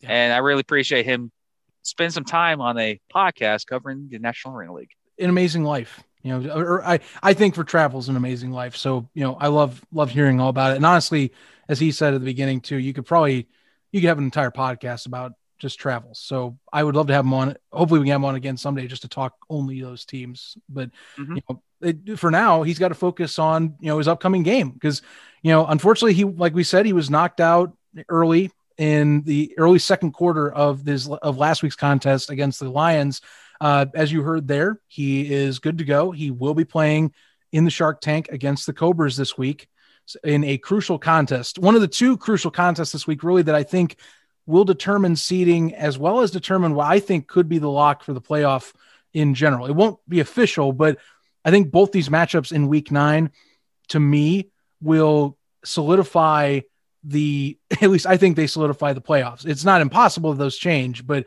here's here, but yeah, here's the deal. You got two matchups this week. First off, we'll start off Cobra Sharks, and then we'll go and talk uh, what I think is the game of the week. But Cobra's visiting the Shark Tank to take on the Jacksonville Sharks. The, the Carolina Cobras have been playing, I would say, significantly better. Jim, you have said it as well. Uh, at least the last few contests, uh, they've played both Orlando and Jacksonville. Funny enough, last two weeks, very close. Uh, Jacksonville, in particular, really close. They should, they actually, um, I think, still should have upset them in the snake pit. They're going to travel to the Shark Tank, uh, which will be rowdy as it's been all year, as it's been in years past. Uh, Southwick's going to be healthy. The roster, you know, still somewhat banged up, but has the pieces to win games. And they're going to be taking a Cobras team that has nothing to lose right now, uh, with Aiken behind center, who showed that he has some decent mobility and is not afraid to mix things up either in the pocket or out of the pocket. Uh, Jim, how do you see this one going? Like, what what are some keys to the game for this? The keys of the game for me is turnovers what killed the Jacksonville Sharks against the Columbus Lions this past week was seven turnovers. You're not going to win a football game when you're putting a crooked number up there on turnovers. Um, same for Carolina. Carolina had turnover issues against the Orlando Predators. But the issue, the thing to me is Danny Southwick, in my opinion, he needs to get comfortable in the pocket. He didn't have any time against uh, Columbus last week. Columbus was just destroying the offensive line for Jacksonville and couldn't get anything going. And the the center to quarterback exchange was always getting uh, flustered. And got to give credit to Columbus defense, by the way, who are yeah. the NAL inside the wall inside the walls podcast uh, week eight MVPs, which is the Orlando, which is the Columbus Lions defense. Um, but I look at this game and I look at the how the Columbus, uh, excuse me, the Carolina Cobras have been playing over the last couple of weeks. They've been playing much better. Uh, now they got Aiken in as a, a, quarterback. Their offense is moving a little bit more, you know, fluently. It's not it's not being stagnant like it was a few times this year. And I look at Jacksonville. Jacksonville needs to come out early in the game, strike first, and set the tempo early. Get the fans in the t- in, in, the, in the game. Might not get eight thousand in attendance this week. Might get around five, normal five, six, but still, you want to get the fans in the stands on your side. This, in my opinion, is Jacksonville's not last hope, but for them to get into the playoffs. Yes, we're still a chance to get into postseason, ladies and gentlemen. Mm-hmm. They have to win this game because if you lose this game, you're behind the eight ball where you need a miracle to happen next weekend. You need or you need Columbus to lose next. You need excuse me. You need Carolina to lose. You need Jersey to lose, and you need to upset Albany to get in and that's a tall task. Now, if Jacksonville wins this week, they put the pressure on New Jersey to for Jersey to have a must win at Columbus. And even though what happens in, in the game of the week this week between Columbus and Albany, Columbus may be still playing for something where they have they're, they're going to play Jersey tough, and Jersey's going to play tough anyways. But at least you'll know Columbus is going to be playing for something, so you might have that advantage of getting that final spot. For for this week, I look at this: you got to look at Jacksonville. Got to get Devin Wilson the ball early and a lot. You got to get Robinson the ball early and a lot. You got to get the receivers out in motion. You get Jermar Fortson, get him open. And Zach Brown is returning from what I can say from the transition uh, wire. He's coming off of his seven day DL or a seven day um, injury IR. reserve, mm-hmm. IR, excuse me. And so he'll be back. So you get your linebacker slash running back back. Uh, so that helps right there. So for Jacksonville, I just say, you know, Carolina's gonna come in with a mission. They're they're gonna be this the spoiler of your season, or they're gonna fight to try and get their way back into play. Because if Carolina wins the next two weeks with Jacksonville and Jersey losing the next two weeks, Carolina's the four seed. They're still in it. Uh, so that's how hard it is in this game. But for Jacksonville's guy gets say up Southwick, almost got that little real southern twang right there. Almost got their little Southwick. Southwick. Uh, get Southwick going. Uh, no, you get Southwick going with get him in the offense, get the pace of the game in your favor, get the crowd in. Problem the thing that happened last week that I noticed very early is that Columbus took the crowd out of the game quickly. Yes. That eight thousand crowd had no effect in the fourth quarter. It was they're they're all having fun with popcorns and dancing because all the music was playing, but they weren't paying attention to the game because it was one sided. Keep the crowd in the game. If you're Carolina, your goal is to take the game out of the crowd. You do that, you have easy sailing. But for me, as much as I want to pick Carolina here because I think Carolina's playing better football, it's I'm not, you know, I'm being kind of biased. But we had we had freaking Danny Southwick on the podcast. I am not going to pick Carolina after having him on the podcast. I'm doing this because we got word on this podcast, which is breaking news now on our Twitter account, by the way. He will be playing against the Carolina Cobras. So Danny freaking Southwick keeps this Jacksonville Sharks season alive. And it's all well and good. Last week never happened. Happy, everyone's happy here in Jacksonville. Southwick pulls off a close victory, and we get the W. So give me the Sharks over the Carolina Cobras in a very competitive game. I want to say about 53 to 48 type of style. We're going to see another heart pounding last to the very end type of type of game here in Jacksonville think, this Saturday. I think that's reasonable. I mean, after two weeks ago, we we had a similar ordeal. Um, you know, and I I'd wonder what was going to happen here with Aiken. Um, and I think Aiken to me is an X factor because he gets another week under his belt with both working with BJ Bunn and Kendrick Ings in that receiving corps, which by the way, both are excellent receivers in their own right for Arena. Uh, Ings has been on a tear pretty much under the radar in his own right, um, just because of the fact of how Carolina has had it their year. Uh, really, I think you get another week of him getting some rapport with those two receivers. Uh, mm-hmm. The defense for Carolina has gradually played better in its last few contests. Correct. Um, you know, so there's positivity there. Uh, they just haven't, you know, they haven't been putting it together. Now, to me, I'm maybe I just like chaos. Maybe I just um uh, m- maybe I'm just wanting Danny to do a prove it type of deal here. Um, I'm saying Carolina plays spoiler for this one. I I think uh, I think just based on their performance two weeks ago, and that Aiken adds that extra variable to his game where he can break out of the pocket. You've you've just said it best, Jim. Uh, he plays IFL QB ball, which is essentially yeah. bail out of the pocket if you get the chance, and you know destroy a secondary that wasn't ready for it. Uh, which he used that to decent effect against Orlando last week. So I think that they utilize that more, where you let Aiken basically decide what he wants to do on any given snap, and he can be the offense himself. And I think you see an upset. It's going to be close but I think you see an upset. I'm going to go here 55 50. Cobras take the win in the Shark Tank, and the playoffs for the Jacksonville Sharks become murkier after this week. Is how I see it. I but to Danny, if he, to Danny, if he's listening into this portion, hey, you know, prove it. That's all I can tell you. I I, I think I think Jacksonville's definitely Jacksonville's definitely capable. I'm just saying, Carolina has nothing to lose and that is that is one of the scariest archetypes of any mm-hmm. football mm-hmm. team in any league is a team that is basically like oh yeah we, we got nothing to lose we're, we're yeah. the bottom uh, there's there's less pressure on us really because we're having less expectations right now yeah i mean that to me that's what i'm banking on. Maybe it's silly but i also have some evidence as i've said to prove it or to say that there might be something here. I'm taking carolina for this contest. So we'll be split this week on that one at the very least. Honestly that that okay. Well, finally we go head to head, but also to put them back on my side, if Jacksonville wins, you want to win, even though I predict it's going to be a close win.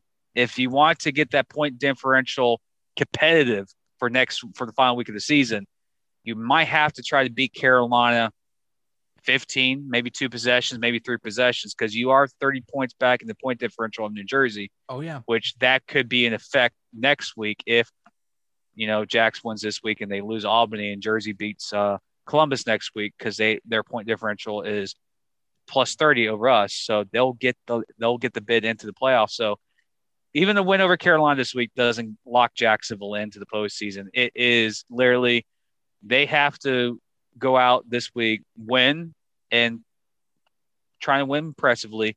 So they that point differential gets smaller. So you put a situation where Jersey has to win against Columbus next week. Yeah. Um, honestly, they have to win because if they lose, it's in. So um, it's going to be an intriguing weekend. So, but I honestly, it can happen. We saw it this week in Columbus and Jacksonville. I won't be surprised if uh, Carolina came in and did exactly what you said they were going to do. Um, it's just uh, Jackson was in the type of murky situation right now, and for me, I've I've if Danny wasn't the guy who we interviewed this week, I'll be saying Carolina right now. Um, yeah. But I'm because but because freaking Danny Southwick, he's the reason why I'm picking. Uh, I seem, yeah, I seem like the jerk for doing that. You know, you are. See, I was a jerk in the first hour of the program. Now you're the jerk for the second hour of the program. Well, Anyways, someone but, just like one of us. but I do know this: we do not have a game of the week vote for the podcast because we don't need it. We already know what the game of the week is. Yeah, let's be honest. So, yes, be honest here. This is the game of the week. If if you thought we were, I mean, we usually are kind and we want to listen to fans, but like, come on, if the if this didn't get game of the week, like seriously, why are you even why are you voting the other one? It, it is the two top teams. It is a rematch of one of the better games of the season in week one, mm-hmm. where we have had. I mean, we're crying out loud from talking with Josh. Uh, you know, just to fill in. I mean, Columbus wasn't even at full strength for that game. And we've seen these teams kind of, you know, they both have same records. We but we've seen them going a little bit of different paths. To me, I've been stressing that to me, Columbus for the better half of the for a better half of the year so far has looked like the overall better team in mm-hmm. certain and mostly just because of the defense that they possess right now. Uh, right. and they short up the kicking position. Uh, offensively, they have weapons to throw to all across the board. So to me, right now, they look like the best team. Now, credit, they have the loss against Albany, but this one, this game can solidify that top spot and it should be fireworks on the scoreboard. It, all the excitement here for all for what is should be an ideal, potentially best game of the season atmosphere is going to be in Columbus, Georgia this weekend. It'll be that contest, and apparently it's going to be packed in. It sounds like they've sold a lot of tickets for this one, too. Uh, it'll be a good one. Should be a good one. Yeah, it should be it should be a great one from from the people we talked to. Uh, it looks like it's going to be a good attendance big time show it. I know they're giving away some jerseys. Uh, they've been advertising on their uh, Twitter and social media, so I guarantee it's going to be. I think it's going to be packed. Unfortunately, I won't get to see it live because I'll be in the Jacksonville game. Right. Um, because I'm a loyal fan. I'm not a traitor um, to my fans, but I really, it's going to be hard for me not to get the spoilers because we will be covering it. Yep. Um, yep. But you were talking about the Columbus Lions, that they are the best team that you think they are the best team. They lost to Albany by five the week one. Yes. Then they beat then they beat Orlando in week two by 15. Then they beat Jersey by 24. Then they beat Jacksonville by 24. Then they then they beat Carolina by 14. Then did they dominate Jacksonville? Ever since the five point loss to the Jacksonville uh, to the Albany Empire in week one, they have dominated everyone they played. Yeah. It's been one sided the whole time. The only team that gave them a competition was the Albany Empire up in Albany. Now they're in their friendly confines of their own stadium of the Columbus Civic Center. Remember, go get your tickets at columbuslions.com. Let's mm-hmm. support your and Lions fans. Um, not a sponsor. We're just telling you to go buy tickets. Uh, but you're going to have the two best quarterbacks in leagues go head to head again. Tommy Grady, Mason episode of Espinosa. You're gonna have five of the you're gonna have six of the best receivers in the league play against each other. You got Lonnie Outlaw, you got the Loach, you have Antoine Grant, you have Darius Prince, you have Malachi Jones, you have Barnett, you have a loaded roster on both sides. But in this game, in my opinion, it's going to be kind of intriguing that the X factor may not be the quarterbacks, may not be the wide receivers, may not even be the defense. It's going to come down to Crawford and Ruffins. Who's going to be the fullback and the running back that actually is going to be the X factor for their offense? And I'm leading to Crawford. Yeah. I've I've watched this Columbus team live in Shark Tank.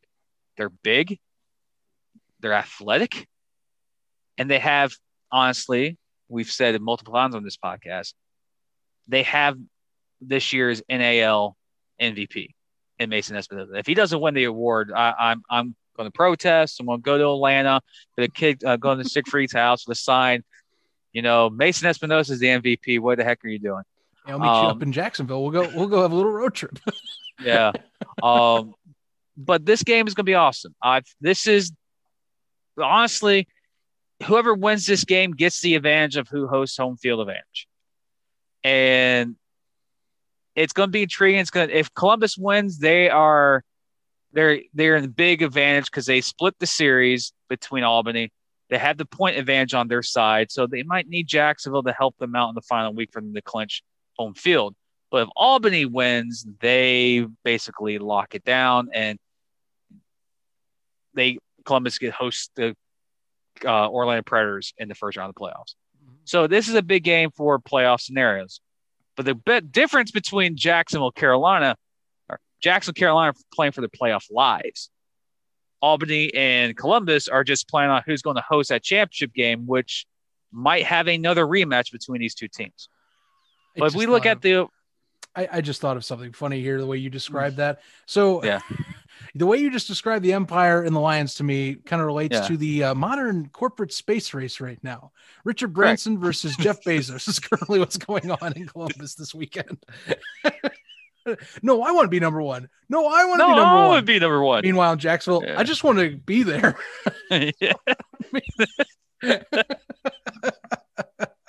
that's that's that's a very that's a very ironic how you just switch from arena football game to uh, Sometimes who, who can go perfectly. float in space for six seconds.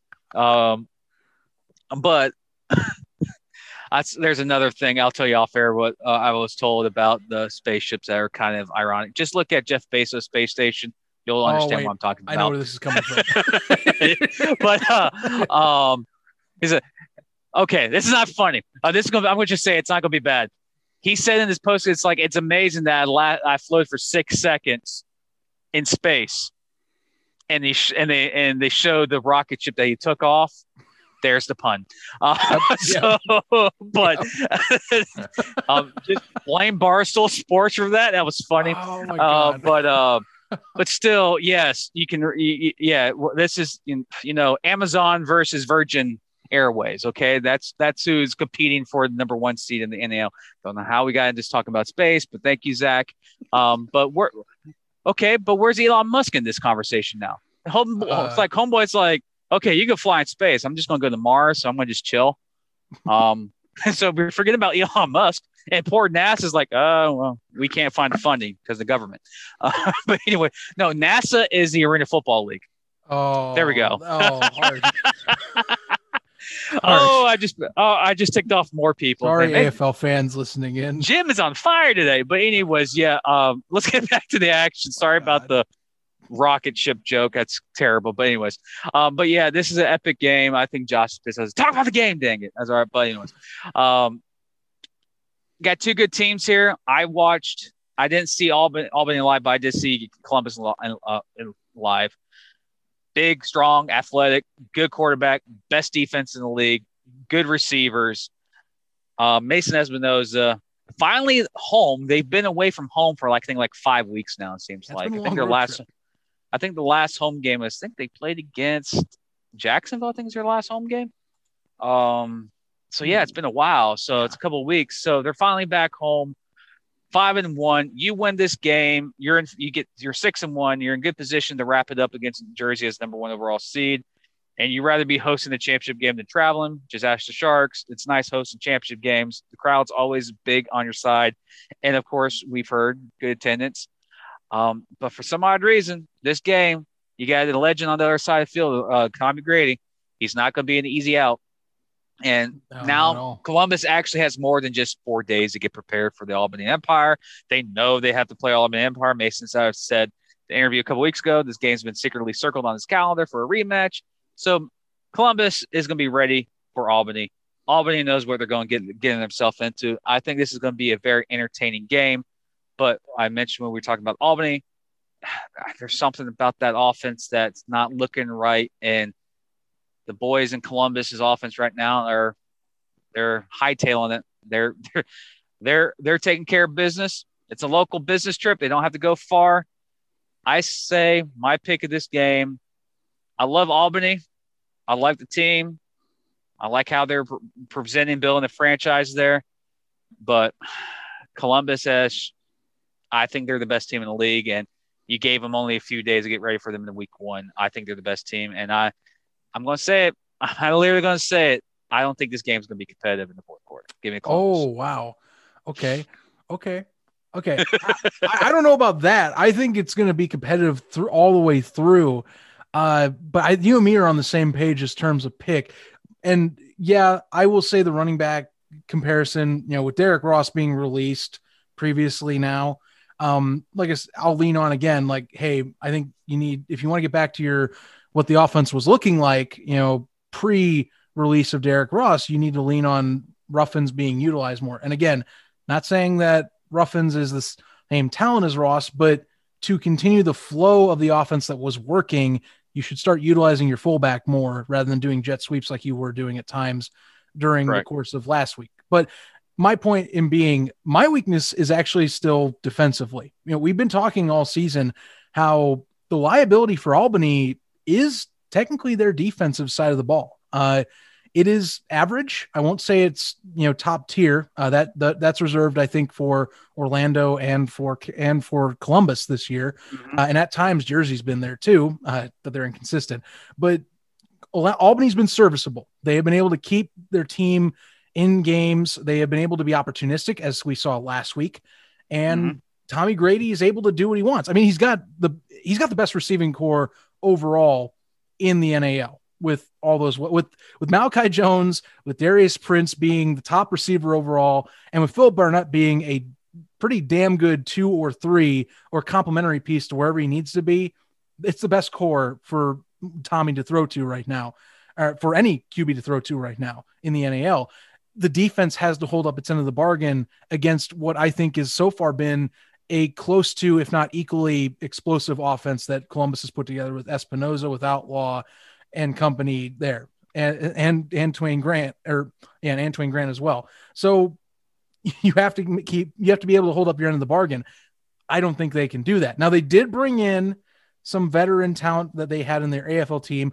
Uh, Varmasoni is going to be on there at the defensive back position. So, dude's not a slouch at that spot. They do need reinforcements at that position. So, in theory, yeah, short week practice, maybe you know, he helps boost that roster a little bit, is the thought. Mm-hmm. Uh, they also did bring in as well uh, during their transactions. They brought in, of course, oh, come on, there it is. Uh, they brought in a fullback, Jeremiah Richardson. So, say you don't use Mo Ruffins, you do have, you know, Richardson that you can try and use if you need to fill in that gap as well. I imagine that they're working both of them into the game plan this week to gear up for this contest. It's the most important contest of the year. And you know, both those positions are liabilities. I still think that Columbus, because they have their team in unison right now, because everything seems to be clicking correctly at this moment, I think they win. I think they exact revenge for that week one loss, which, by the way, that week one loss, if they recover an onside kick, I think that loss changes. That loss was almost a win for the Lions, even down two scores late in that fourth quarter. Think about that and with the short time. It, this will be a close game. I, I think it's going to come down to whoever has the ball last, and I think Columbus is going to have the ball last. I think they will yeah. come out on top. They will get the one seed, and Albany will basically be just kind of hanging in there next week when they take on the Sharks to hope that they get a chance to have the flight up, upset Columbus and get that one seed. Again. But I think I think Columbus locks down their one seed after this weekend. Well, we both agree. Um, I just look at this game is I just look at that defense. That defense for Columbus has made so many plays over the last couple of weeks, forcing quarterbacks into turnovers. You've seen it, Brandon. You've seen Warren Smith do it. You've seen uh, Southwick do it. You Connor Kagi for the Sharks do it, uh, and also you've seen um, uh, uh, Casanova and Sommer, uh, Summers of Carolina do it. That defense causes so much havoc that they're going to put Grady in situations um, that he's going to have to, you know, put the ball in the tight windows. And what I've noticed last week in Albany is that the flight were getting Grady out of the pocket. And the flight do that, just you know, times that by ten, and that's the Columbus Lions defensive line. Yeah, that, that's uh, that is definitely not Grady's uh, favorite yeah. spot to be is yeah. outside the pocket. Yeah, yeah uh, Grady is not good mobile. He's still a damn good quarterback. He's protected. He's the best in the league, in my opinion. Um, and he's a legend. If if there's still a Hall of Fame for arena quarterbacks, he will go into it. Yes. It's just for me, I just look on the other side of the line scrimmage. They have the Columbus defense is just beast worthy. Uh, Marvin Ross is just right now. You can almost say he can literally win defensive MVP. Um, this year. Mm-hmm. Uh, there's still a couple of good defensive backs in the league that have that chance to get that reward, or defense player, excuse me. But that defense is big. They're hyping this game up big time in Columbus. Uh, we've heard reports of good sell ticket sales, so they're gonna have a nice crowd in there, and it's going to be a playoff atmosphere. Does Albany really want to come to Columbus in the championship game, or do they want to host? That's yeah. what comes down to it. And for me, the reason why I say it's going to be a, I don't think it's going to be a competitive game. I just look at that Columbus machine, and they've been rolling for weeks now, and I've seen Albany kind of stumble over the last couple of, even though they won this past week, they've been stumbling over the last couple of games. Uh, I'm just going to go with a finely tuned machine, and I don't. I'm not saying it's not going to be competitive. I think it's going to sure. be like a two possession game, but it's going to be that type of two possession game where it's you feel like no matter what Columbus can do, they're still going to win the game comfortably. Right. Um, but then I think you're talking just, like it's uh you're you're talking like it's say the the the pre the previous Jacksonville Orlando game where it just came down to one misstep in a yeah. back and forth affair. Correct. Mm-hmm. Uh, it, you can you can you can honestly see this game as like a 72-50 or yeah. 72-60 type of game where Columbus is just enough ahead where no matter what they do, they're still going to win. It's because maybe there's an interception that happened or a miss exchange happened for Albany. Um, I just think that Columbus is just that team this year. Uh, I'm not because I'm not saying this because I we're good. We have we're good with Columbus organization. Um, I'm just saying that we see the tape. Yes, They're freaking good. We watch um, the games, and, and, usually you saw we saw a couple games this year. Jersey plays a team that we're talking about first. Their defense does this against that team. And you go, well, they're playing Columbus next week, and Columbus is on steroids in defense. And you watch that team play Columbus the following week, and exactly what we talked about happens. That defense just eats up the other offense. And I just see that it's these are the two best teams of the league. And I can, if you told me to bet money now who's going to be in an NL championship game here in three weeks, I'm going to say Albany and Columbus. Yeah, I, I, I, I think they'll both get the one and two. Of course, they clinch both clinch home fields for the first round. Mm-hmm. I don't see an upset that can happen that will make me go uh, um, shocked at this point. Um, I'm just when the time comes, and we'll just say, watch out for Orlando. They look like that scary team that you don't want to play.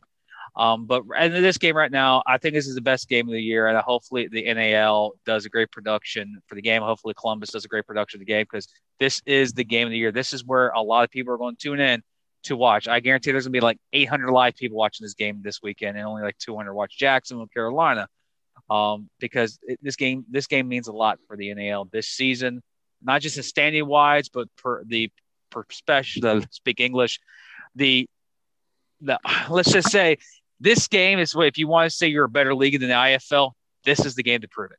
It's the two teams, the top two teams of the league.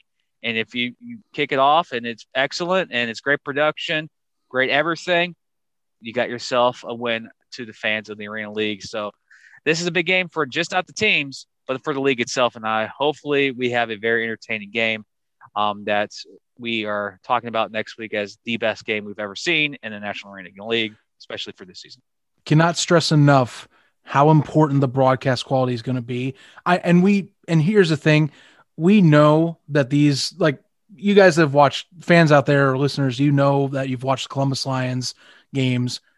They haven't been the best broadcasts. Um, whether it's internet connection in the building, some camera angles. So they've had time away. People in the organization know how important this game is.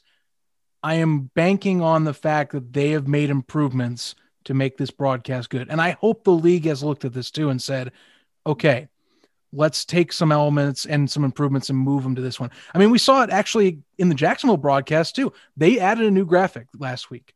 You know, they added a they had a league graphic that I was that you and I both were impressed with. So they are working on things. I hope this game they have done enough in the time away from the Civic Center to upgrade it to make it a quality broadcast that people can enjoy watching as well as for the people that are there in person. So that's what I hope. But either way, it's going to be a great game, I think. It, it, it's all the elements for it are there. It's, it should be a blast. I'm, I'm looking forward yes. to it. Really, it's, yeah. a, it's a time to shine, and it's it's postseason play, honestly. And yeah. this week is big. Both games, even though they're two on two different perspectives of the league standing wise. They both have a lot of key influences in the outcome of what the postseason will be in the two weeks. Fun stuff. I, I can't wait. I really can't wait for for this coming Saturday. It's gonna it's gonna be a blast, guys. Uh, till then, though, that's all it's gonna be for the Inside the Walls podcast. Thank you guys for the support for the show. We've really it's been growing like crazy. We've been getting a ton of feedback from people around the league. I mean, really, as Jim said already, and I, I've said as well. Uh, thank you. You know, uh, we really we enjoy the league and love the game and want it to grow. And you guys help us, you know, at least with helping our understanding of some things that maybe we've gotten wrong or just encouraging us to keep going. And it's been a blast and we can't wait for the future this for the rest of the season and for beyond for the plans that we have. And if you want to keep up with us and you know keep following our journey as well and you know help grow the game along with us we recommend you follow us on social by the way. Follow us on facebook instagram and twitter at in walls podcast. Again the username is at in walls podcast follow us on there. You know, we'll be giving plenty of memes, plenty of uh, updates on our polls, you know, whether it's game of the week, whether it's our MVP voting for the week. We got tons of stuff we interact with. So please follow us on our socials. And if you want right now, because we are trying to get this built and we're going to be emphasizing this a lot in the future, uh, look up for Inside the Walls podcast on YouTube. We did get that launched. Thank you, Jim, for setting that up, by the way.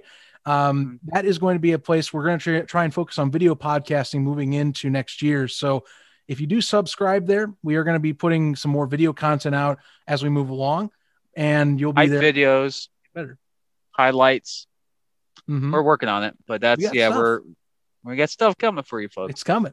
Jim, if anything, Jim definitely he loves making this stuff. So you know he's going to be looking forward to putting highlights and some uh, obviously teaser trailers, as you might have saw the uh, saw the Jacksonville and Columbus one he made that a lot of people also gave us good thumbs up for. So we appreciated that feedback as well. Really did. Uh, but until next week, guys, thank you very much for tuning in. Always appreciate the support. And remember one thing. Hey, Jacksonville, don't be a jack out of the box. Stay tuned, everybody.